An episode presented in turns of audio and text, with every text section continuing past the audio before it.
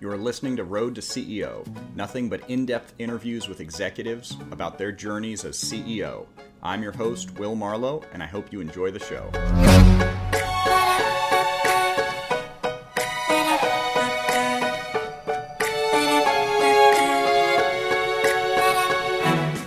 Um, I'm really excited for today's episode of Road to CEO.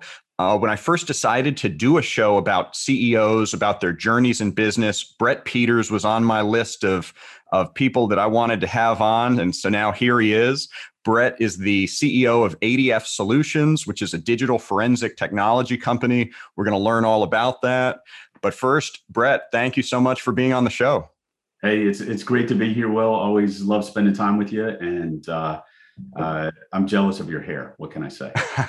well, you know what? I'll tell you this may be the last episode where I have hair this long. I'm I'm possibly going to be going to be cutting it. So all right, uh, just don't go to my barber because. uh, I you know I did have short hair at one point. Um, not not quite as short as yours, but uh, but it was uh, it was getting there. That's all right. You know, we, we you have to guys like me with this haircut. You know, we, you got to make ball jokes, right? So go for it. Let them, loose. yeah, yeah. Well, so uh, thanks again for being here. Um, why don't we jump right in? I'd love to hear about you know your journey to the company you're at now. Uh, you've had some really interesting experiences, though. I'd love to to actually start at the beginning because you worked at a company that I'm familiar with, having grown up in the DC area, but it, but very far, in my opinion, from the technology field, which is where I think you know you've been in for a long time. You know, you started out, I think, at Freshfields Market, is it? Yes, yeah, going that's uh, back in the back in the early '90s, uh, and and it was even funny how I got there because uh, when I, you know, so I'll, I'll start you out kind of with my education. I, I when I graduated high school, I just I didn't I wasn't ready to go to college. I wasn't thinking like, hey, this is something I want to do. I think I, you know, kind of uh, phoned it in in terms of the to the filling out applications and things like that. But once my friends all started going to college, I was like, you know, they're not around here. It's different than what I expected, right? So, uh, so I, I, you know, at that point I was a little late, so I enrolled in uh, community college, and uh, that was a great experience. I loved it. Uh, and you know, of course, you have to pick what you want to study. And they had a. I went to Northern Virginia Community College. They had an amazing criminal justice um, uh, program. And uh, so this kind of ties back into where I am today. So we'll, we'll, we'll talk about this and then sort of fast forward. But uh, so I, I, studied criminal, I got involved studying criminal justice. I, I, really at the time hadn't really planned on, on uh, going into a career involving criminal justice. Uh, but as I as I studied, you know, and then I and I, I got my associate's degree, and then I transferred to George Mason. And of course, if you if you keep kind of in the same uh, you know ballpark, most of your transfer your credits transfer. So yeah. I didn't want to didn't really you know want to be in in school, uh, which is ironic now because I teach uh, for a university. But uh, I was, uh, you know, the thing is, I loved the professors we had. They were a lot of like former FBI agents, ATF, mm. like that. And so it was really engaging content. And when I transferred to Mason, I, I, also studied kind of administration of justice. So I had this sort of justice mindset. It was kind of as you go through, you're like, all right, what am I going to do? So my skills were applicable to sort of criminal justice. Uh, and and that's then I thought, okay, maybe I'll maybe I'll go into that field. Uh, but I, I met my wife uh, ah. in, in, college, or the woman who uh, became my wife, and uh, she wasn't really interested in marrying a guy who was kind of interested in that field too much. So I, I started looking around, and I didn't because I didn't really know what I wanted to do. Um, I, I, took a, a, job when I first got out. I worked for a nonprofit. Uh, had a had a great experience. We did a lot of work up on Capitol Hill, uh, which gave me a, a lot of uh, really great experience uh, doing events planning. It was kind of an environmental organization, and then uh, from there, I, I, I, did, you know, I got involved with Earth Day uh, 1990, uh, which uh, was fun, but again, short-term project. And so I was kind of just trying to get my get my wheels uh, underneath me. And uh, so then I had an, an, somebody referred me to. I, I, was really into creating content back then, which was you know pre-internet. So interesting. Creating content was mostly it would be magazines or videos. So I did, you know, I, I was I would write some articles for for uh, for some various magazines, uh, and I got referred to go uh, work for uh, a publication called Vegetarian Times magazine. And so I, I worked for the owner. Uh, you know, was planning to move to Chicago. Uh, went out there for three months, and right as I was about to move my wife, we were going to move to Chicago. he he sent me down. He said, "Hey, Brett, I'm selling the company." And I said, "Well, you know." That doesn't necessarily sound great for me uh, you know, kind of last hired, first fired. So I was like, ah, let me like, you know, pull the plug on this move here. And I I, I came back and uh, within a, a couple weeks, we were shopping at Fresh Fields, which uh, probably if you're not from the DC or kind of East Coast area, you might not know. Uh, people might not know what that is, but it's a natural foods market that uh, ultimately end up getting purchased by Whole Foods and uh, and I, I was shopping there and I met the manager and we started talking and he's like, hey, you should apply for a job here. And so I applied for a job and I ended up getting hired to manage all the cashiers and front end and uh, the baggers and all that other stuff. Uh, and and it was a ton of fun. Um, and so that's really helped me out. So that that experience uh, really gave me a lot of good education around cash and cash management uh, and uh, and also just customer experience, customer service at, at, you know because you're really right in front of the customers and you're under high pressure situations. If you ever go through the supermarket, how, how you know if if you're uh, if you're actually dealing with a human anymore at supermarkets, you got to make sure you're you're nice to those people because those numbers spinning around in their heads um, is pretty is pretty funny uh, to to think about all the codes you have to learn, but. Uh, so that's that's you know I was with uh, Freshfields for uh, quite a few years, and uh, we actually were named in 1993. We were named Money Magazine uh, Store of the Year. One of the coolest experiences there in terms of like learning about being a CEO is uh, you know obviously we had a CEO and we had a head of operations. I learned a lot from them. Um, but the one of the influences that I thought was pretty cool is I got to spend a little bit of time with Leo Kahn. So Leo, for those that don't know him, he actually founded uh, Staples. He was co-founder of Staples. So most people know Staples. And uh, and he was at the time I met him, he was in his mid 70s. Hmm. And he and his wife would come into the store and they would get behind, they would roll up their sleeves and they would just get in and do it. So it really uh, I don't remember who uh, coined the term. I don't I don't think it was him. It might have been a peer of mine there. But uh, you know, we, we had this idea of uh, of getting an MBA. So when you work, you know, you, when you work like that, you have an MBA, right? Which is which really means mop bucket attitude. And so the mop bucket attitude is just something I take with me everywhere I go. It's like, hey, you got to pitch in and do the hard work sometimes. So um, that's that's sort of uh, fresh. We can go on from there. That's great. I'll, I'll, yeah. I'll when yeah, one of my first jobs, actually, I think my very first job was at a, a a deli called the Italian Store, which was in Arlington, Virginia. Yeah, great place.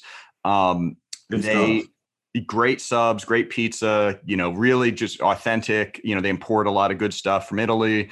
Um, and I remember it was the same kind of thing though, where the managers would lead from the front, the mm. owner would lead from the front. You know, you would see them all doing good, hard work and doing the things they were asking everybody to do and doing it really well. And I just remember being impressed that that uh, ethic really kind of started at the top and then it would just kind of go down from there and uh, you know the it, it, really elevated the quality of work that new hires would i mean i saw that firsthand and, and i always took that with me as well it, it's so true and uh, it, you have to do things you don't want to do right yeah. as a leader you have to do things you don't want to do and you know i've been a vegan for 30 some years and uh, so but i'd have to get behind the meat counter behind the seafood counter and you you know you have to do things you don't want to do and and and you had to put a, put aside even maybe personal beliefs to to serve the customer yeah. um, so that was a great experience yeah. for me and I, and I and I really the thing is I, I saw the way that the people around you they they would respect the fact that you were willing to do any job taking out the trash yeah. you know mopping up the floor whatever it might be and that was something i saw in, in leo um, you know, and, and some of the other leaders at, at the organization that really uh, helped me grow. And so I very quickly uh, went from managing the front end to leading a store to leading the entire Mid Atlantic region, and we grew from three stores, uh, one in Rockville, one in Bethesda, one in Tyson's. So I managed a Tyson store, and then and then I took over the region. So I was um, managing the entire uh, Maryland, D.C., Virginia region uh, as we grew the company yeah. with 22 stores, and and it ultimately ended up getting uh, bought by by um, by Whole Foods Market. And you know, I I thought about uh, looking at that transition, but you know, I had a, a young kid at the time, and uh, I love I love spending time with him. But working retail is not always conducive to that. A lot of weekends, yeah. a lot of nights, and even though I loved it, um, and I still shop at Whole Foods Market. Uh, my yeah. sister works there, so uh, she's been she just celebrated her 25th uh, wow. anniversary there, I think, and gets her lifetime discount. So a little jealous of that, but yeah, that's nice. Um, so how did how did you become a vegan? You, I, I, didn't realize you'd been a vegan for 30 years. Yeah, yeah, it was funny. Uh, I blame my brother-in-law. Uh, so my wife never never liked the taste of meat. And so when we first got married, we were very young when we got married, you know, 20 and 21. Uh, I'm older. Uh, but uh, she would, you know, she was a very good cook, but she'd cook steak and she'd cover it in A1 sauce. And I was like, what are you doing? She's like, oh, you don't want to, I don't, you don't want to taste the meat. I'm like, yeah, I want to taste the meat. But, uh, you know, after, after, uh, when you get married, you kind of settle in, you get comfortable and uh, I, I uh, gained a little bit of weight, and then my brother-in-law also got married about the same time, kind of same thing. He's like, I'm thinking about going on a diet. You want to join me? And I'm like, sure, I'll, you know, I, whatever. He goes, I heard this thing. You go two weeks, you know, eating plants, uh, and uh, you you you can shed some pounds. I'm like, I can do anything for two weeks. Let's try it. And I asked a friend who I knew was vegetarian. I said, Hey, tell me about being a vegetarian. He goes, Well, I could tell you everything, but you know, you're better off reading this book. And the book was uh, by John Robbins, the son of Baskin Robbins ice cream. Mm. Uh, but it didn't teach me how to be a vegetarian. What it did is it taught me uh, why I should be a vegetarian, and it really just kind of went through all of the reasons. You know, uh, human health, uh, yeah. world hunger, animal uh, welfare. Uh, environment, et cetera. And I was like, oh, I'll try it. And then I just kind of never looked back. So, uh, but I really, you know, I, I, I do it for a combination of uh, the animals and and the environment and my health. Yeah, that's fantastic. Did your brother-in-law stay uh, vegan? No, no. So it's just you. No, no. But you know, the, the the hard thing is, is that uh, the rest of his family, uh, they're they all are largely vegetarian, and so that probably makes it. Uh, you know, I'm, I'm I know he uh, is out eating steaks for lunch, but. Uh, At home, they have a lot of vegetables. Okay, okay, I get it. Yeah, yeah. I think it's a personal journey for everybody. I I, I used to be a lot more uh, of a of a rabid. Uh, you should be a vegan, you know. And uh, you know, as I get older, I'm like everybody has to make their own uh, choice in life. And uh, yeah. where you know, the thing I'm excited about is uh, I was at a coffee shop yesterday. I was asking about something uh, vegan, and he's like, "Oh, you're vegan?" I said, "Yeah, it's been you know 30 some years." He says, "Well, you know how, how did you how did you do that i'm like i have no idea because you know back then there weren't any of these uh, right. amazing uh, you know meat like products which which most of them taste pretty good actually I've had a number of them recently. They what do they call it? Beyond Beyond, Beyond Meat now. Impossible Burger. Yeah, yeah. Yeah. Yeah. Those are getting pretty good. Yeah. Yeah. Yeah. Yeah. Um, yeah, I imagine it was probably difficult back then. Uh, I mean, now you know you can find information on all kinds of different uh, uh, diets and everything. Um, but uh, yeah, I imagine that was a lot of effort back then to really kind of figure out how to. I mean, the, the, you know, the good thing is, I think working in uh, working at Freshfields, I was yeah. able to pick up dinner and take it home. Sure. Right? A lot of a lot of great stuff. So right. when I left there, you know, and so and so what I did when I left is, you know, I mean, and we were running at the time you know, just my three, the three main stores that I had, they were each doing about $20 million wow. uh, a, a, year. And that was back in uh, the, the mid nine, you know, early nineties. Yeah. So these were, these were very, very productive stores. And anybody that had been in, you know, they were very tiny as well. The footprint was very small compared to what they are today. Uh, but, you know, really, that's where I really got educated about profit and loss and, Interesting. Um, shrinkage and and and yeah. just, you know, the whole movement of money and money management. Um, that was a, a, different sort of MBA for me, yeah. right? To really get that t- that level of education. Um, and the other interesting thing was, you know, we used to gather uh, the, the corporate headquarters was in Rockville, and the CEO would gather us all, all of the department heads or, or vice presidents together. Uh, I, I, think it was about once a week where we'd get together, and we had this big, you know, conference room, and there were probably 40 of us sitting around the table.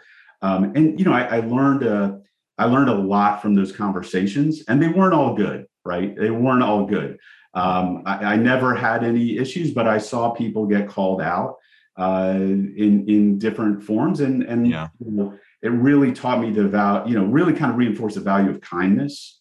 Hmm. Um, and and and the importance of of kindness in business, uh, and, and kind of a lot more fun if you're yeah. nice people. So yeah, so so so talk to me a little bit about that. So it sounds like you know at those meetings, people maybe would be called out, maybe in an unkind way to try to motivate them. I'm assuming, or yeah, you know yeah, that was kind yeah, of the intention, perhaps. That's the intention, right? I think uh, you know as. And I think you know you've talked about this on some of your other podcasts. Again, part of it depends on where the money's coming from to run the business and what the intention is, right? So if you're if you're funded uh, by sources that want their money back quickly, yeah, uh, they're they're going to get impatient. Yeah, uh, and so and and as a CEO, one of the things you want to generally do as a CEO is you want to try to grow your company. So if you're growing your company, you're a lot of times you're spending money, and as an investor, they want to see that return, and they're not always as patient, or may not they may not match your vision for making sure that that growth is is um, tempered the way that yeah. they want it to. It's either maybe it could be too slow, it could be too fast. So there's, I think it it brings um, you know a, a, thought to mind, which is you really have to be aligned with whoever you report to, right? Yeah. You know that that's the key thing, and and and even if I, I you know I think that probably they tried and they just you know there there sometimes you just don't have a, a match there. Yeah. Um, and that's probably what happened. Um, so i so i left there um, you know on great terms.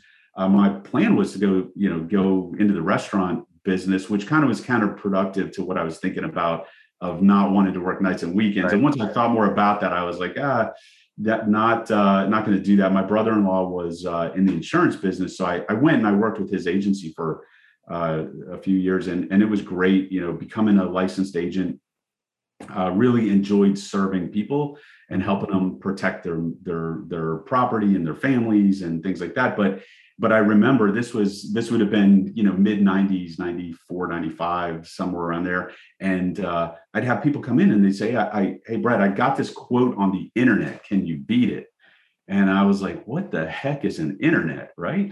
What the heck is an internet? That was probably the, the most important question I ever asked myself, right? And uh, so I I researched, I went, and back then you had to go kind of, I, because I didn't really know that much about the internet, I went on to the newspaper. And I'm like, let me find a job doing something in the internet. And I, I found a job at, that I applied for at PSINet. Yeah. And uh, so this was one of the early internet companies. They laid fiber and stuff like that and I went to I you know I got hired and I went to work for them. And the first two weeks, I probably learned more in those first two weeks than I did in four years of college, just in terms of things that I needed to use in my in my the life skills that I needed for the next 25 years of business. Yeah. Um, and uh, just learned they just did a brain dump. The guy was an amazing trainer, told us everything we needed to know about the internet. And you know, I, I, it was a call center type experience. It, it was not fun. It was not, it was, it was call counting, uh, hardcore tele telesales. And, uh, you know, you're, you're selling internet, uh, connectivity and websites to people that also hadn't heard about the internet. Right. So okay, so that's fascinating to me because I so I one of my very early experiences was, was, co-founding a software company that served universities, and this was back. It was it, at the time it was kind of cutting edge. It was friend to friend fundraising, and you know now of course there's Kickstarter, there's there's all kinds of crowdfunding options, but back then there wasn't anything like that, and so I did have an experience of really selling something that people you had to educate them on hmm. What what what it was and you know why it benefited them and and it was it, you know it, it, parts of it were a grind you know it was really just very difficult but at the same time it built some skills and some muscles, I think, mm-hmm. that really served me well after that. You know, I, I, and I would not sacrifice that experience. Like if I could go back and, and do something different, I absolutely would just stay the course and and give myself that. Pr- approximately, it was about a year where I had to just grind out these sales calls to hire in the higher ed market, and uh, you know, so I mean, I got some sales, but but it was tough.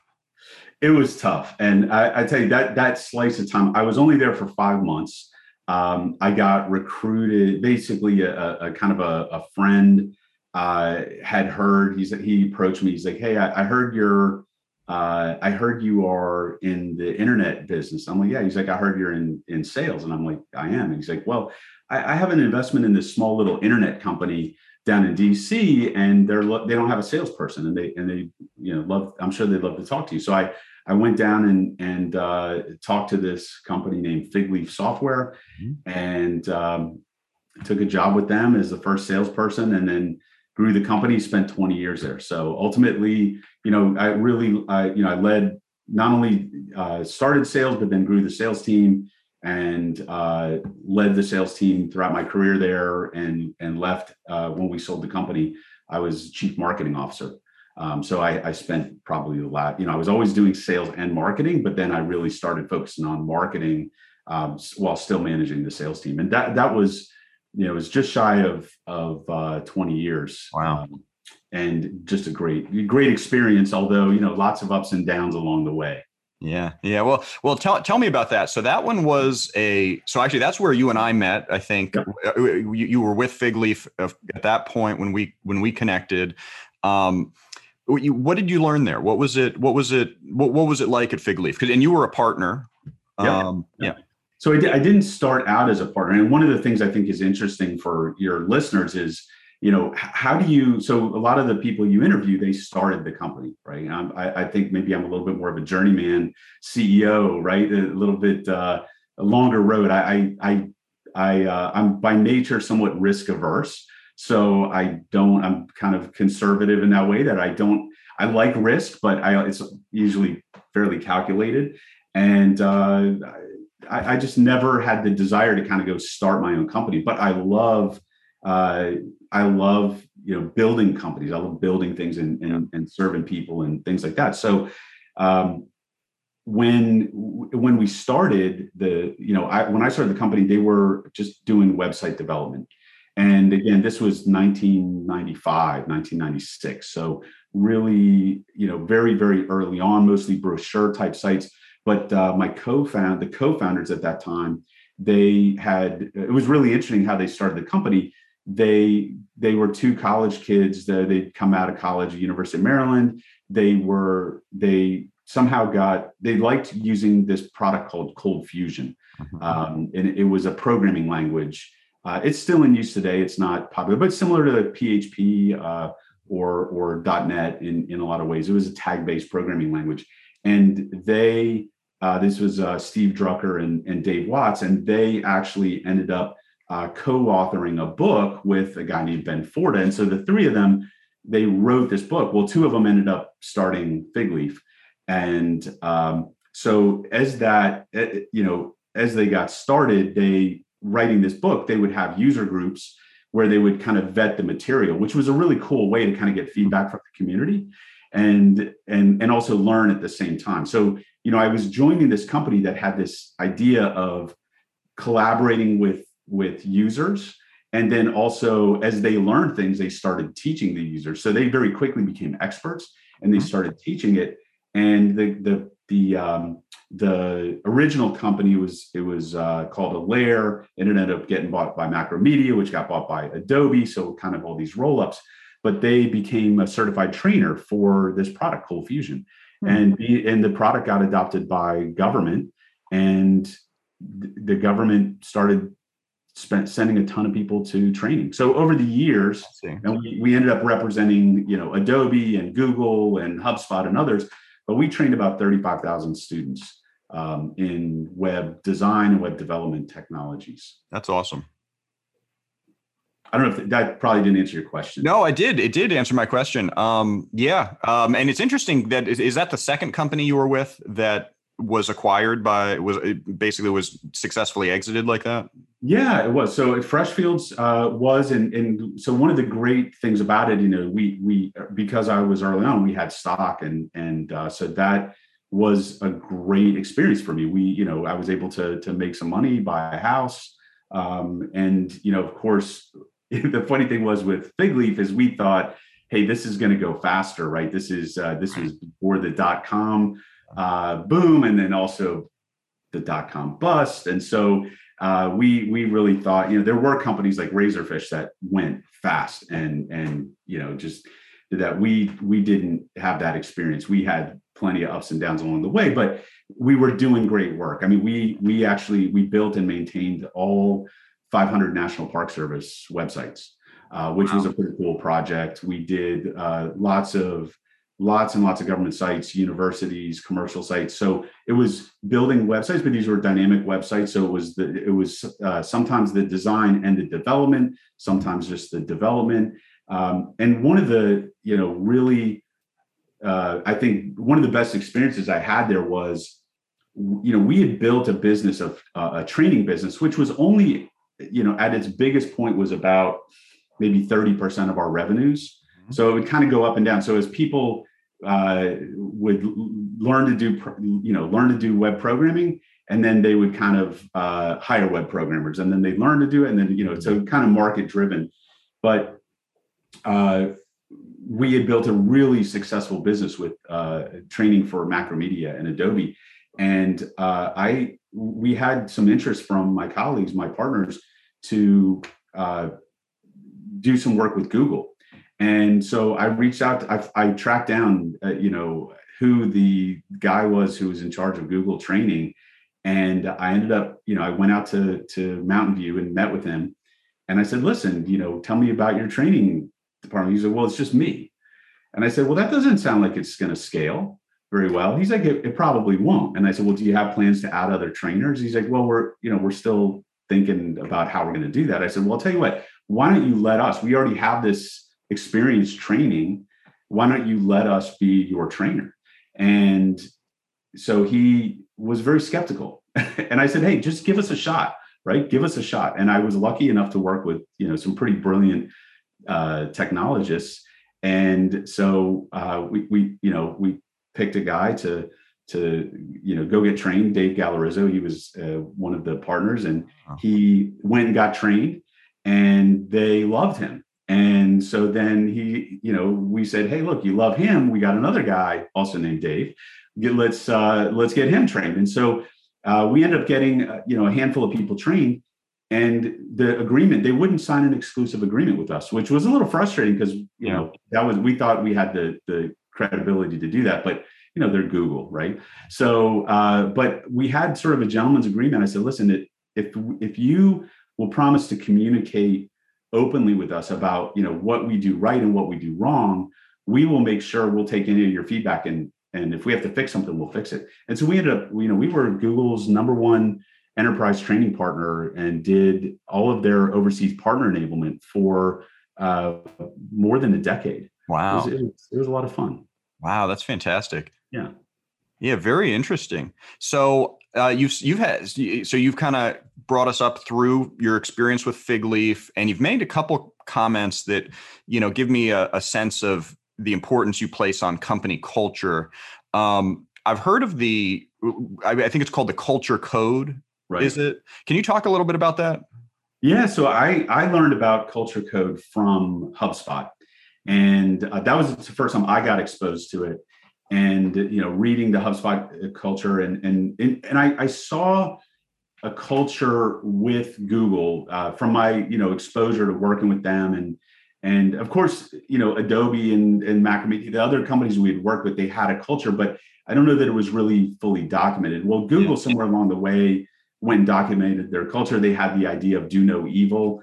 Um, I think it's changed now. Uh, I, I you know uh, uh, people have their opinions about them right uh, we'll just leave it at that but uh, but you know hubspot they i started working with them it's it's been about 10 years uh, and i kind of just accidentally ended up bumping into them I, I was invited by one of our other partners to go speak at a conference up in boston and I saw this orange. I was in this, you know, I went up there just to deliver this speech and fly back the same day. And I said, "What's all this orange going around?" Oh, that's HubSpot. Like, don't you know? And I didn't. It was, you know, this would have been what, uh, you know, 2011, and um, so as I kind of met the people at HubSpot, I really liked them. They were kind of cool. And somewhere along the way, they documented their culture code. And anyway, it turns out I think Netflix was really the first one yeah. to do it. Uh, and I, I really give all these these companies credit for spending the time to document it. They're all super long. They're all like a hundred yeah plus pages of of words and images and things like that. We boiled ours down to 14 slides. Nice. And I'm really proud of that fact that it's impressive. You know, I'm not brief. I'm not, I don't have brevity, but yeah. our, our, slides do. uh, so the way we did it, and I highly encourage anybody that uh, is thinking about this for their company to, to, you know, welcome to check out uh, the one, you know, ADF uh, solutions culture code. But, you know, look, look and see what's out there. There's a lot of companies that have now done this. Um, and the idea is we put really into practice. We first we surveyed all of our team members and we said, you know, what are important, what's important to you? What are the words you would use to describe the company? What types of people, when you're thinking about hiring, what type of people do you want to bring on board? And so, and I can get in later to what we do as a company, you know, digital forensics, but we have a lot of sort of, uh, we have a lot of retired law enforcement, um, and, and, people that are kind of interested in in our mission of helping stop human trafficking and child exploitation and cybercrime and you know counterterrorism things like that. So this culture emerged that, that it was interesting. The we we took the results and and some of them we put in a word cloud and we started seeing these these uh, words uh, come together and evolve. Um, and you know, one of them, you know, there were things like growth mindset, communication, um, integrity, leadership, um, a lot of buzzwords. But uh, the we we codified those and we said, all right, this is who we're going to be as a company. And when we hire, we always share that information before we hire. Yeah. And we let people know this is what we expect of our team members. And you know, what do you think about it? One of the things we actually ask our our new the prospects that we're thinking about hiring, we ask them to go read that yeah. And one of the one of the hiring uh, things that we do is we ask them to to tell us about you know what what there resonates with them. Yeah. I think that's great. Um, and I so I was inspired some years ago by the Netflix culture deck. Um, I think that was that must have been the first place that I had ever seen a culture document really. You know, put at least one that was really accessible and you know, and and, and kind of easy. But it was I remember it being like hundred pages long. So so I, I said that said I went out and I I put in the time and I produced my own. It was it was about 70 pages. um, they were not detailed slides. It was it was very brief slides, but it was still 70 slides. Um, I've recently gone back and I've trimmed it down or consolidated it really to 40 slides. So I'm not quite at, at your level with 14, but it's it's it's an improvement. I don't know what the right number is. Yeah, no, I don't either. The, the cool thing is we came up with an acronym for like all of the the, the, the bullet points. So uh, the, the, the acronym spells out to legend.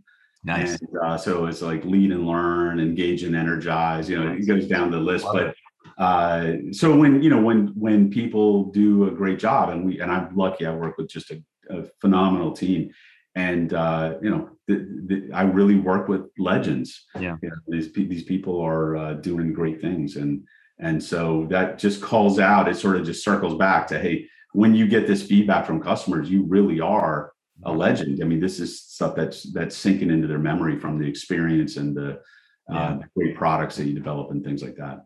Yeah, yeah. Well, I, I know that it's been really helpful for for my company as we've grown in terms of because we do the same thing. We we want anybody who's applying for the job to go through the culture deck and we want to know if it resonates with them. But really what we say is you know this is both for us and for you. You know we want you to be happy here. And the fact is is if somebody doesn't if this doesn't resonate with you then you might not end up being happy here because this mm. is that you know these are the traits that everybody here more or less really shares and you know the idea is that you don't want that to, you want that to come naturally so Yeah, that's how we. Yeah, and it, it, I think where it can help you. I don't know if you've used it in this fashion, but if you have sometimes you know you have friction between people, and, and yeah, everybody, especially when you're growing, people yeah. are driven, and sometimes there can be some miscommunication. And rather than calling that person out, you can just kind of gently like this. This does you know this kind of behavior,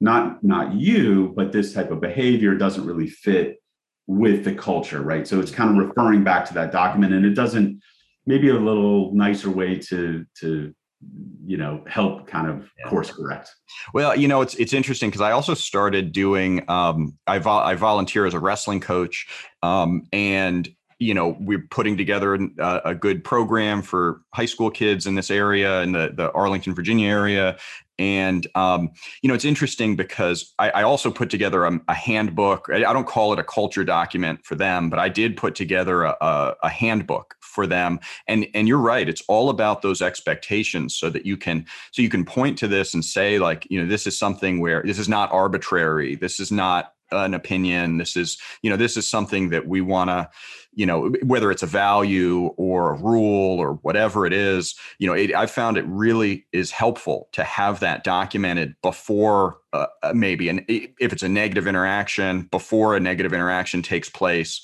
it's nice to have all that stuff documented I, I agree. Yeah, I, I think just giving it's guidance that, yeah. that just helps everybody know sort of what's expected.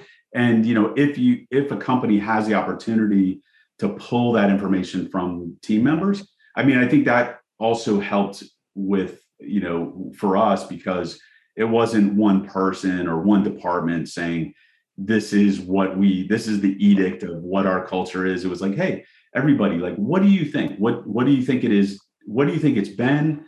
What do you think isn't working? What do you think we should fix? And and what what's the kind of the be all ultimate of of where you want it to be? And it, t- sort of takes on a life of its own. Yeah. So i'd love to get into adf solutions and hear you know what's adf solutions all about? What kind of business is it? Yeah. Um, and hear a little bit of the background on that. Yeah it's it's a cool uh, it's a cool company. I'm just really uh, i feel you know lucky to be involved uh, and, and and blessed to be ceo so uh, I joined. So after Fig Leaf, I, I, I joined the company as head of marketing, mm-hmm. and I really didn't care about title. So I, you know, I was I was chief marketing officer at Fig Leaf, and then I was just like, all right, well, what what do I want to do next?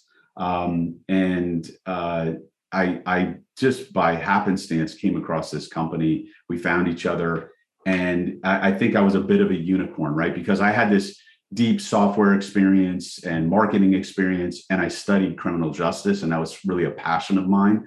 Um, but I had never put it into play. And they were looking for somebody who was great at marketing and who could help lead the company in in some fashion. Uh, I, you know, again, it wasn't in my mind to be CEO at that point. Um, I was just going to come on and contribute, and uh, but I had this, you know, really strong passion and desire to help in this industry, and then this this sort of software and marketing experience. And so uh, I started out as head of marketing, then took over managing the sales team as well, and then within about a year and a half, uh, my boss came to me and said he was kind of looking to step back, and I give him immense credit for um, handed over the reins to me. Uh, it, it, was a probably a six month negotiation process to where I was comfortable taking it on. And of course, I took it on uh, August of 2019, and then within six months, uh, COVID arrived. Right, so it really it was it was like welcome to being CEO. Here's your challenge. Uh, so. Um, but in terms of wh- who the company is and what we do, uh, it, the, the full name of the company is Advanced Digital Forensic Solutions. Uh, our co-founders had a lot of expertise in image analysis and image recognition. Uh, they realized that uh, these this image recognition could be used to help fight child exploitation. And so, about 16 years ago, they got funding from the University of Maryland. They got a grant to actually sort of build some software to do this.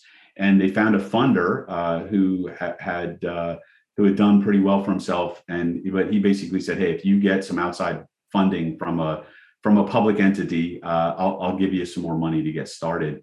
And that's really how the company got going. And um, the, the really cool thing about it, so at Fig Leaf, I was uh, it, we were almost exclusively U.S. based, uh, all the work we did, and this is international, and that was overnight. Just you know, I, I love it. I love it.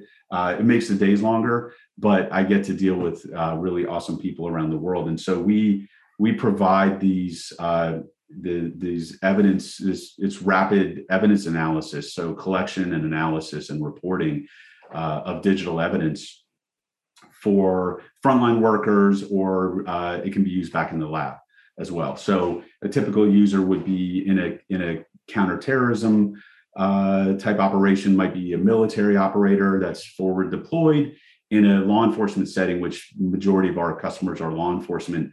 They're using it uh, either in the forensic lab to uh, as they pull in uh, evidence, they're they're looking to quickly see which ones are the ones that they have to pay the most attention to, or if it's out in the field, if they're going out uh, to uh, on on a search warrant or they have some reason to search for digital evidence, they will uh, deploy us to quickly within a couple minutes start finding digital evidence on a on a phone or uh, a tablet or a computer, and so the result of that is you know, it it really can put a dent in uh, human trafficking cases, in fraud cases, in uh, domestic cases, um, and and of course, uh, one of the the biggest things that we help fight is child exploitation. Yeah.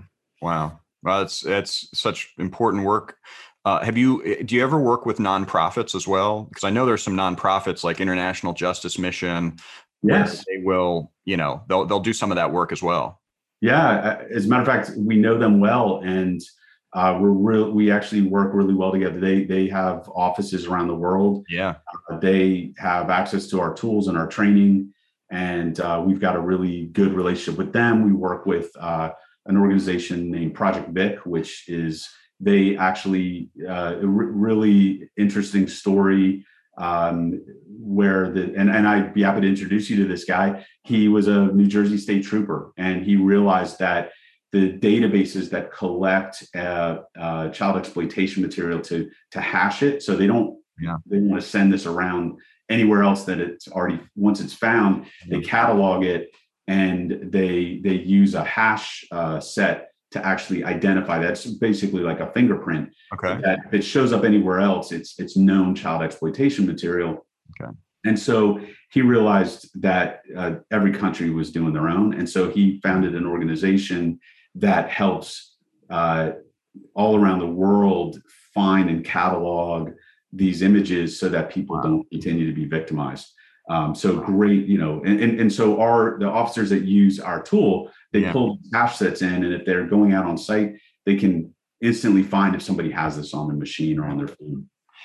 I see. Fascinating. So this seems like this would be a immensely growing industry like you know i mean just by the nature of the evolution of technology the the huge problem that you're fighting against mm-hmm. and the fact that i would think i mean it sounds like we're getting better at coordinating between countries and that sort of thing. Is that what you're finding? Is this industry rapidly growing?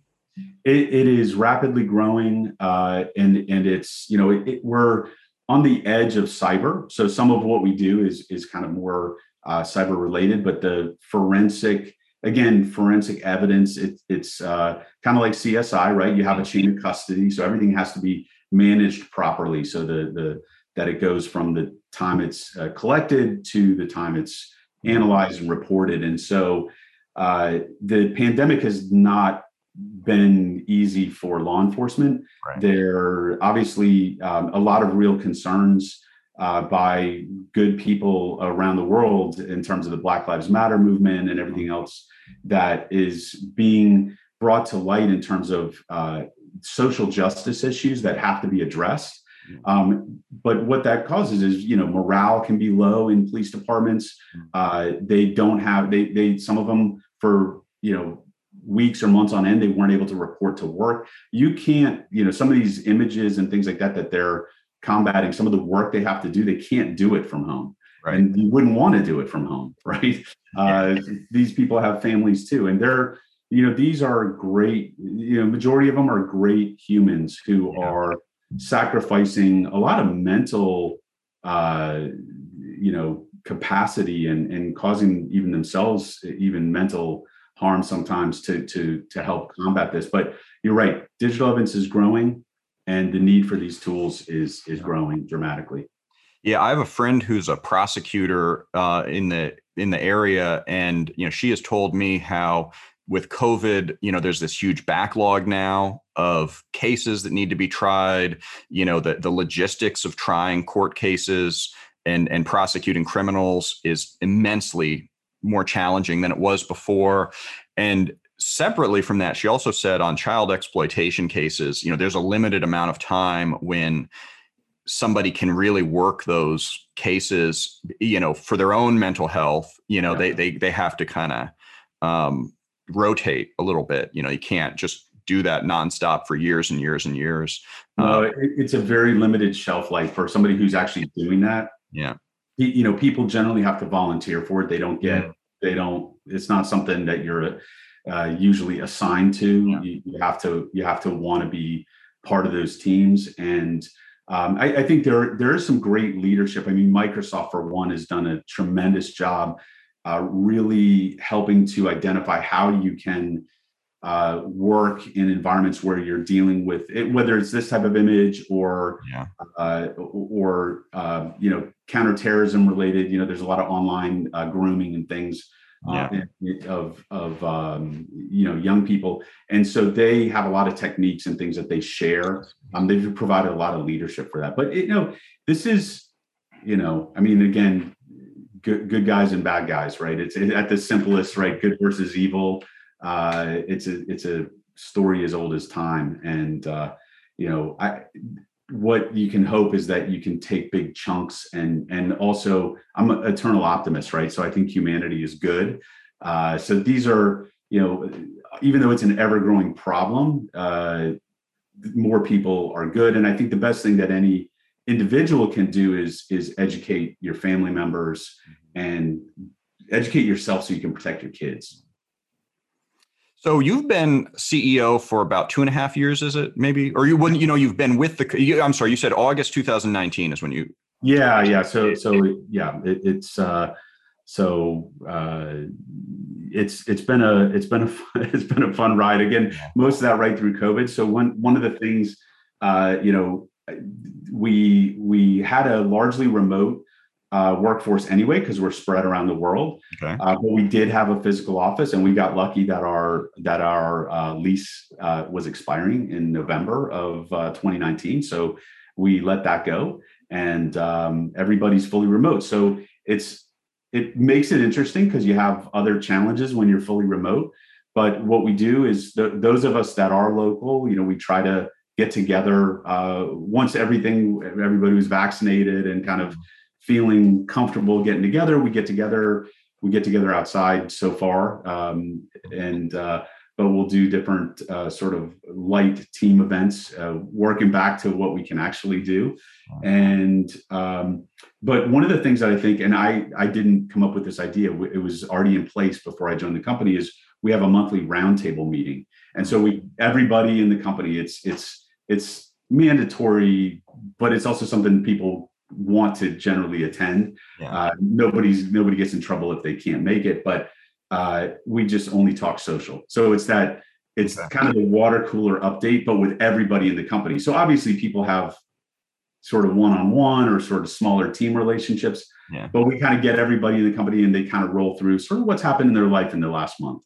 I like that. I think that's a nice initiative. And I also like that it's just once a month because I've been reading about how there's some companies that eh, tried to build like in the beginning of the pandemic they would try to build in 10 minutes on to every meeting where you know there'd always be some time to have water cooler type discussions. But what they, people are were finding is that creates stress because it's like mandatory it's too much of it it's every single meeting you know yeah. and i think i mean my theory on that is that you know the water cooler conversations were all spontaneous you know they were all you know they were not mandatory and uh, you know it is uh it's difficult to to try to, and, and frankly i don't think it's really possible to um to you know to to enforce it but but i do like the idea of having it you know less frequently maybe once a month and just kind of having it be a social kind of gathering it's nice. And I, am not a, I mean, personally, and, and again, I listen to the team, right? What tell, I ask the team, yeah. tell me what you want to do, but I'm not a fan of these sort of like forced happy hours. Yeah. Uh, like everybody get on Zoom and bring your favorite drink. I mean, you know, uh, there's a lot of things like that, which, which, uh, you know, I could, I could take them or leave them, but I'd rather leave them. But I think that, you know, one of the things, you know, we're constantly striving to have fewer meetings, uh, to to wrap meetings up a little bit earlier. And so, you know, one of the things I think we've seen is as we sort of wrap meetings up earlier, then then people like, all right, well, so you know, then then it kind of goes into some water cooler talk sometimes. And if somebody has to drop, they drop. But that's been great. And I think you know the other thing that we do is we have we we really only have two, other than that monthly roundtable meeting. You know, we have two scheduled meetings a week where not even everybody never you know everybody's not on there but we'll have a sales meeting and then we have a technical meeting and the goal of those are just hey share what you need share yeah. what's going on that hit the highlights you got a lot of people so you got to roll through stuff quickly and in the technical meeting it's really an opportunity for the for the sales team and the customer service team to to give feedback to the tech leaders on what are they hearing from customers. Yeah. so we have everything in place. I mean in terms of you know one of the things um, that we we really try to do is we I think we're a little bit unique in our industry in the sense that and and people are copying us uh, companies are copying us now which is flattering. It's also annoying but it's flattering is we're very transparent. So we were really the first in our industry to put our products and pricing out front right? We just said hey this is this is what it costs. And uh, we really try to reduce the the you know people know they they learn they go out people are smart right? The rest of us buy. We know how we like to buy. We go research and then we and we go through demos or we'll look at the information online and then we kind of maybe we want to talk to somebody maybe we don't but we want our customers to have the opportunity to just come through and have a frictionless sales experience. And i think we've done a great job at that. And but that transparency like putting our knowledge based articles out online support chat all these things really help to streamline the experience and give the tech leaders feedback on what the customers want. I think that's great. Was there was there any um, pushback to putting your prices online? Did people you know, we did it we did it as an experiment. So um, as, as, you know uh, i spent some time teaching at georgetown as my side hustle Mm-hmm. And uh, you've been kind enough to to speak to quite a few of my classes, and you're always uh, a highlight for the for the students. So great class. Yeah, thanks for those. Uh, you know, for for spending the time, and I look forward to the time we can get back and do that in person. But the one of the guest speakers I had, uh, she was editor for Martha Stewart magazine, and one of the best quotes I've ever heard. She said, "You know, marketing is testing." right? And and i think business is testing. It's it's you put something out there you see if it works and if it doesn't you you pull it back. And i actually learned that from google. Google adobe you know we were working with adobe which is very process. Everything had to be just completely polished the you know before it would go out the door.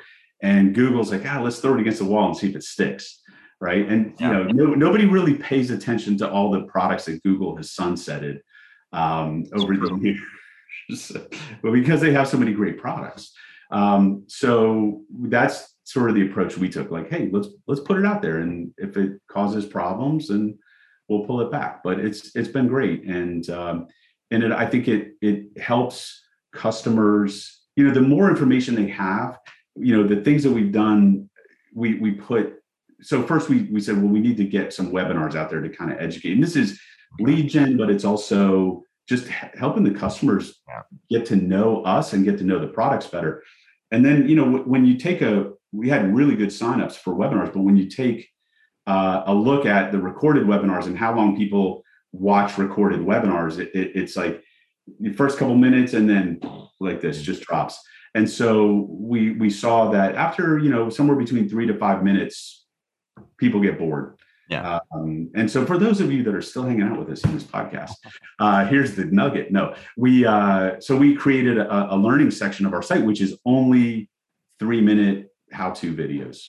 So we publish them there. We publish them on YouTube. And again, it's just about making the information quick. It's if you get stuck and you're you know trying to figure out how to use a, a feature or do something, you can just Google it, and we're going to come up and it's going to tell you how to do it. I think that's awesome. Yeah, and that that's something that I actually encourage a lot of my clients to do is is put is boil down your frequently asked questions from customers into different formats, different you know pieces of content and and do your best to to put that transparently on your website in a variety of places. And if you do that naturally your google search results are going to improve. You know there's no way around it yeah you're the seo expert so you know we bow to you but oh well. uh, but uh, yeah it, content is content's king and right. i think so it had a lot of natural great impacts in terms of helping customers helping you know the, and again it's sort of self-fulfilling right? The more you help customers the more customers you get right? So Absolutely. Yeah, I'm a big fan of. I, I also think there's a karma angle to it. You know, you put something out there for free, you try to be helpful, and you know, yes, many some people may take the information and and not become a customer, and that's fine. And and I think overall, it's going to lead to more of those customers coming in, and and frankly, being grateful that you were took that generous approach. So no, I think that's I think that's a great way you're doing it. So I was just saying, you, you brought up a, a great a great point there about being helpful and so, you know, one of the things that's sort of my mantra, you see it in probably almost nine out of 10 emails that I write, but you know, uh, the, the one of one of the things I've seen like little changes in an organization. Uh, you know, we we we had people saying, uh, please don't hesitate to tell me if I can help you, right? Or please don't hesitate, which automatically introduces a negative. Yeah. And I just, I, you know, in almost every uh, email, it's let me know what I can do to be helpful to you. And the same thing, you know, really, I view my role as CEO. My job is to help my team members be successful. So, you know, it's it's asking them every week, almost every time I talk to them, what do you need? Is there anything you need? What can I do to help you? And along those lines, my boss, when he hired me initially, uh, he probably one of the best pieces of business advice he ever gave me. He said, "You know, you're you're taking over," and he goes, "the the main piece of advice I can give you is, if you need something or you want something, tell me." He's like, "If you don't tell me, I'm not going to know, and and that's on you. But if you tell me and I don't give it to you, that's on me." So, yeah, that that's just great advice because I think too many people in business are are are afraid to ask the boss are afraid to ask their peers because they think they know what the answer is going to be. Yeah. Yeah. I, I, agree with that completely.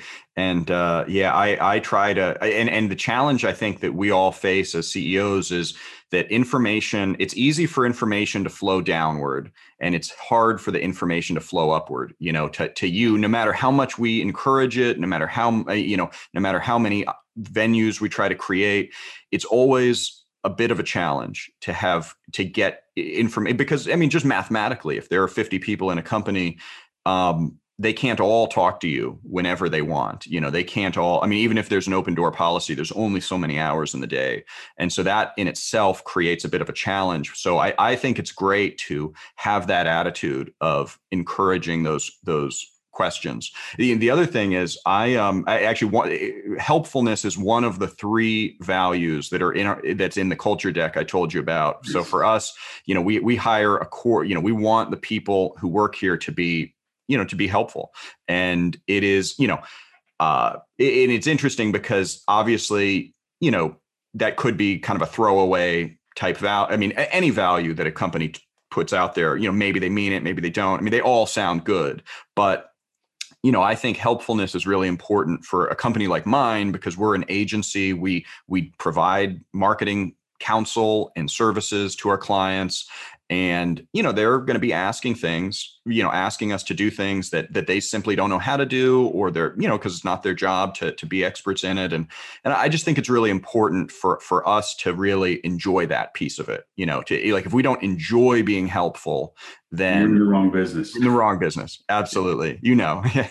Well, I, I, you know, again, having spent so much time in the ser, you know, yeah. in this, in a some form of service industry, I love being on the product side, right? It's it, you know we still deal with customers, but it's a different because you have a different release cycle, yeah. so you can take the feedback, but you have a little bit of time to react. When you're in a service industry like you are, yeah. or or in retail, and and I feel especially after the pandemic, I always I always thought that when we get back together, people would be a little kinder and you don't always see those and some people are i think some people really are but i i see a lot of people that just kind of still you get out on the road and it's it's just a little too much uh, a, a, little too much uh, you know anger uh, flowing through which is unfortunate because you know we all missed being together. And now when we're together sometimes you just see it's it's not pleasant. And i i, I think a lot of the the workers on the front lines whether they be in in healthcare or food service or anything service related to the you know the guys the folks that are delivering our our our goods you know to that to our houses and stuff it people got to be nicer to them yeah. Yeah i couldn't agree more. So tell me something you don't like about being ceo uh, I, re- I really love it uh, in the sense that um, I'm I'm able to help people be successful. The the thing that is probably most frustrating is is just trying to get the honest, you know, truth from people, right? And I think everybody that works for me is honest uh, or with me. Um, but I, I think that you know, I, I, think sometimes people are hesitant to say, "Hey, this is this is what I need" or "This is what I want." Um, you know the, the the biggest problem is just meetings right and i'm not a big fan of meetings i'm a doer i want to i want to spend time doing so I, I love uh, i you know i try to block time out to where i can actually actually focus and get things done i'm not a big fan we you know we use um, uh, instant messenger type uh, solution everybody kind of says good morning to one another or you know people are pretty respectful if they want to have a call with somebody they'll just kind of ping them first and say hey yeah. can you jump on a call um, and and that's pretty efficient. But one of the things I, you know, that I I uh, am glad we don't do is we're not constantly pinging each other. Yeah. You know, all these constant interruptions. It makes it hard to get work done. So I, I like to.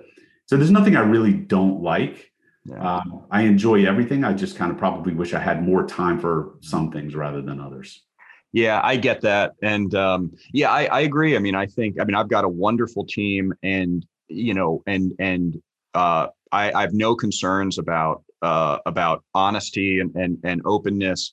Um, I do keep pushing to make sure we're communicating enough, you know, so that you know, because I, I, you know, there are, you know, there there certainly are instances where um, I think I know everything that's going on, and and then i find out well actually that, that, i didn't have all the right information and and i feel like well maybe i could have if we'd all talked more you know or something like that but you know i, I think that, that to me that is that is the balance is is you know uh, you know i really and i also really like the way you defined your role as ceo which is eh, eh, to paraphrase i think you said your job as ceo is to make your team successful is that right yeah, absolutely. And each of the individuals, I mean, I I want to see each person achieve whatever they want to achieve. You know, we have a a, a woman on our team who is a, a, burgeoning book author, right? And so she she has a book that she's written, and I want to see her publish that, right? I,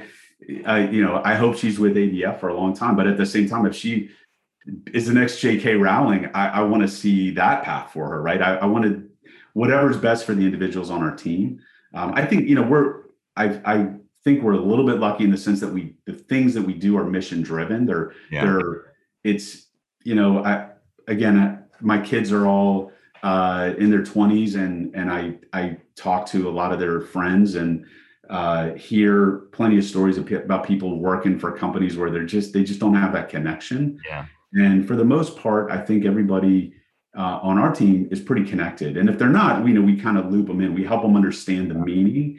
And the best thing is when you get that feedback from a customer that really says, "Hey, we solved this case. We got this person off the street that was doing X, Y, and Z because of your tool, mm-hmm. and we we were able to do it in one day." or one hour yeah. you know that that kind of stuff then people are like oh, okay i understand like what i'm doing i'm working from the comfort of my home uh, or or remotely somewhere where i'm helping you know solve crimes where somebody's in a really unpleasant situation you know, there's an officer in somebody's house in a probably not a very nice setting, and yeah. they don't want him there or her there. Uh, so we're we're very fortunate to be able to do what we do and, and provide service to people that are doing amazing things. So, does that cut both ways in your business? Where, on the one hand, you've got the mission driven aspect of it, which really helps because you are, you know, it, it provides motivation and meaning when you're to the work you're doing. Does it also lead to burnout, or or are people maybe distanced enough from? Yeah, the- it's a great question. I mean, we really it was hard during the pandemic because I, I felt like people weren't taking enough time off. Yeah. Right. And and even myself right? I, I, I had plenty of vacation that I couldn't use. Yeah. And I think that was the case for almost everybody. We ended up having to roll over. So we, you know, vacation typically expires at the end of the year. We just kind of kept banking it. So everybody said, hey, we want you to go and take that trip that you were planning. Um, the the I think, you know, the, the thing that I try to do, and I hope I can always do this, is just trying to spend enough one-on-one time with as many people as possible. Uh, even, you know, we, we don't have a big hierarchy, but I have plenty of people that don't report directly to me. But I like to spend time with them one on one as well, just to hear kind of what's going on and make sure they're okay. Yeah. Um, so I think the biggest thing is, Will, almost, I think I'm the almost the only one in the company that doesn't have a dog.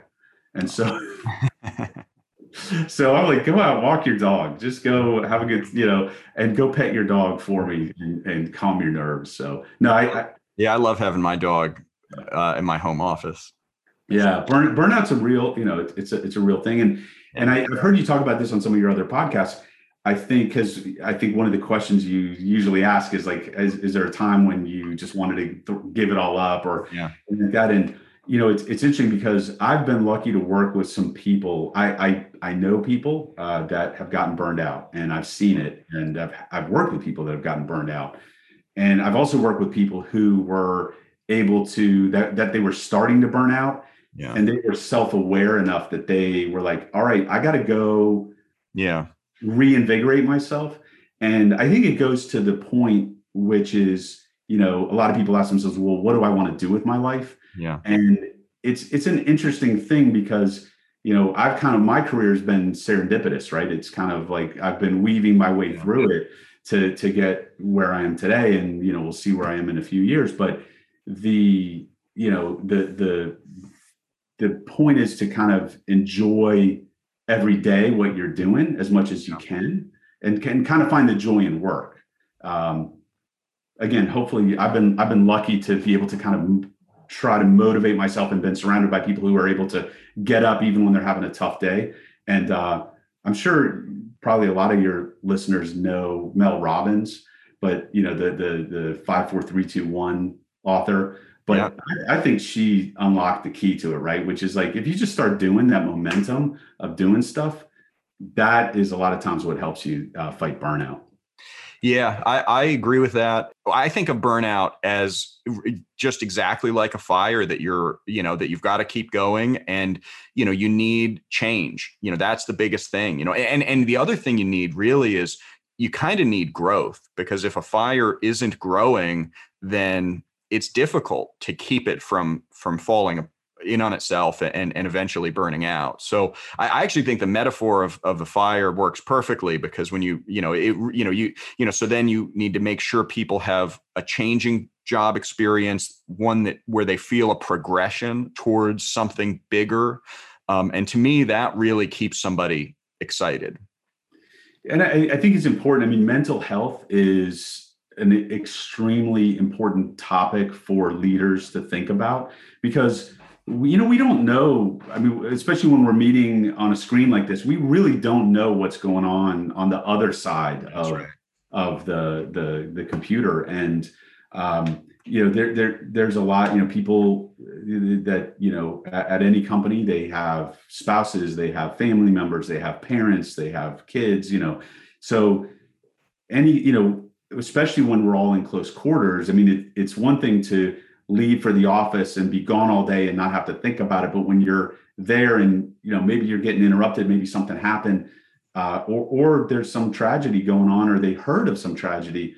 uh, going on, that this can take an emotional toll. So um, I, you know, I, I don't have any uh, perfect solution for it, but I, I just think that, you know, as a leader, part of my job is to just make sure I'm talking to each person yeah. Frequently enough and being. I think there's you have to have a level of mo- emotional intelligence to what is what are the other people on the other end of the line feeling. And, I, and there have been times where I've reached out to colleagues and I've said, listen, I haven't talked to you in a while. I just want to I just want to get on the phone with you. Let's schedule let's schedule some time and let's just debrief. I just want to hear what's going on in your life. Yeah.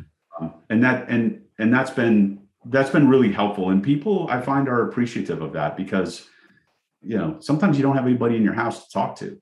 Yeah. Now, I, I think that's really important to be aware of. And uh, yeah, so that actually gets me to maybe my last question, which is um, how do you measure success as a CEO in your current business? Yeah, I, I, I mean, we're numbers driven, right? So that's that is uh, one uh, uh, criteria for success. But and you could do it through new logos, you but really, you know, what I look for. Uh, I, I, think it, it, it changes over time because you can you can kind of look at different things that you want to accomplish as a business. So it could be like, hey, last year we had a big push to reduce friction points, right? Just to make the make everything uh, more seamless for customers and for the internal team. Mm-hmm. Uh, but for me personally, my you know what what I view as success is if I can help the people in the company grow and and uh, push themselves to achieve great things.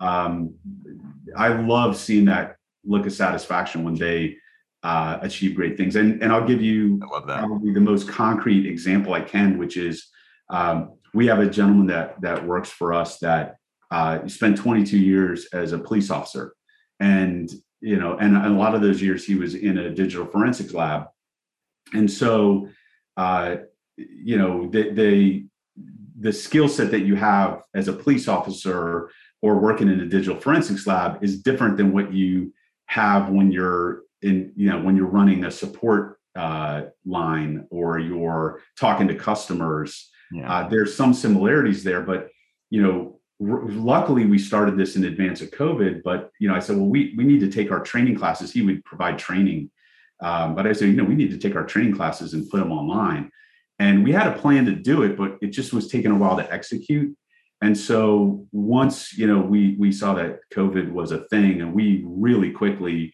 uh, you know, I, I said, hey, can you just clear your calendar? Don't do anything else other than develop these training materials. This guy was not, I mean, he had done training classes before, but they were sort of like, here's some slides and I'm going to talk most of the time. Right. When he didn't really sit down and think about instructional design and, and build courseware, I mean, he, he knocked it out of the park.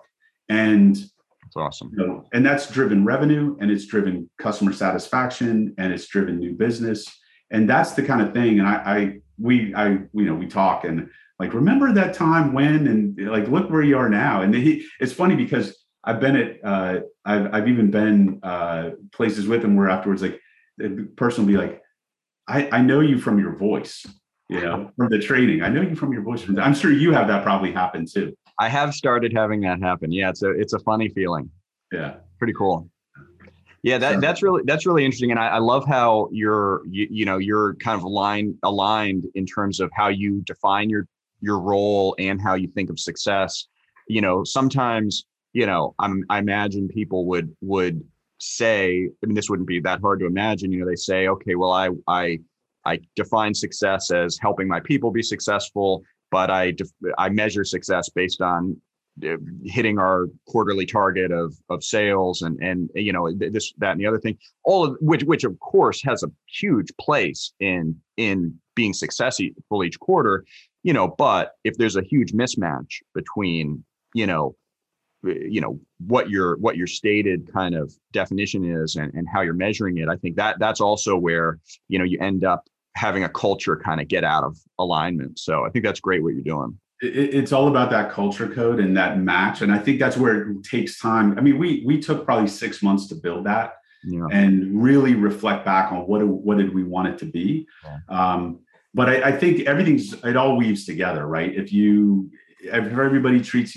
each other with respect and kindness and you treat your customers with respect and kindness and you and you build products that they want because you're listening to them you know that they that they need that are going to make their lives better every day that are going to help do the things that they need done better faster cheaper that that's really success. I think the rest of it takes care of itself. And don't get me wrong i mean my part of my job is to set lofty goals and sure. to help kind of push people to achieve them.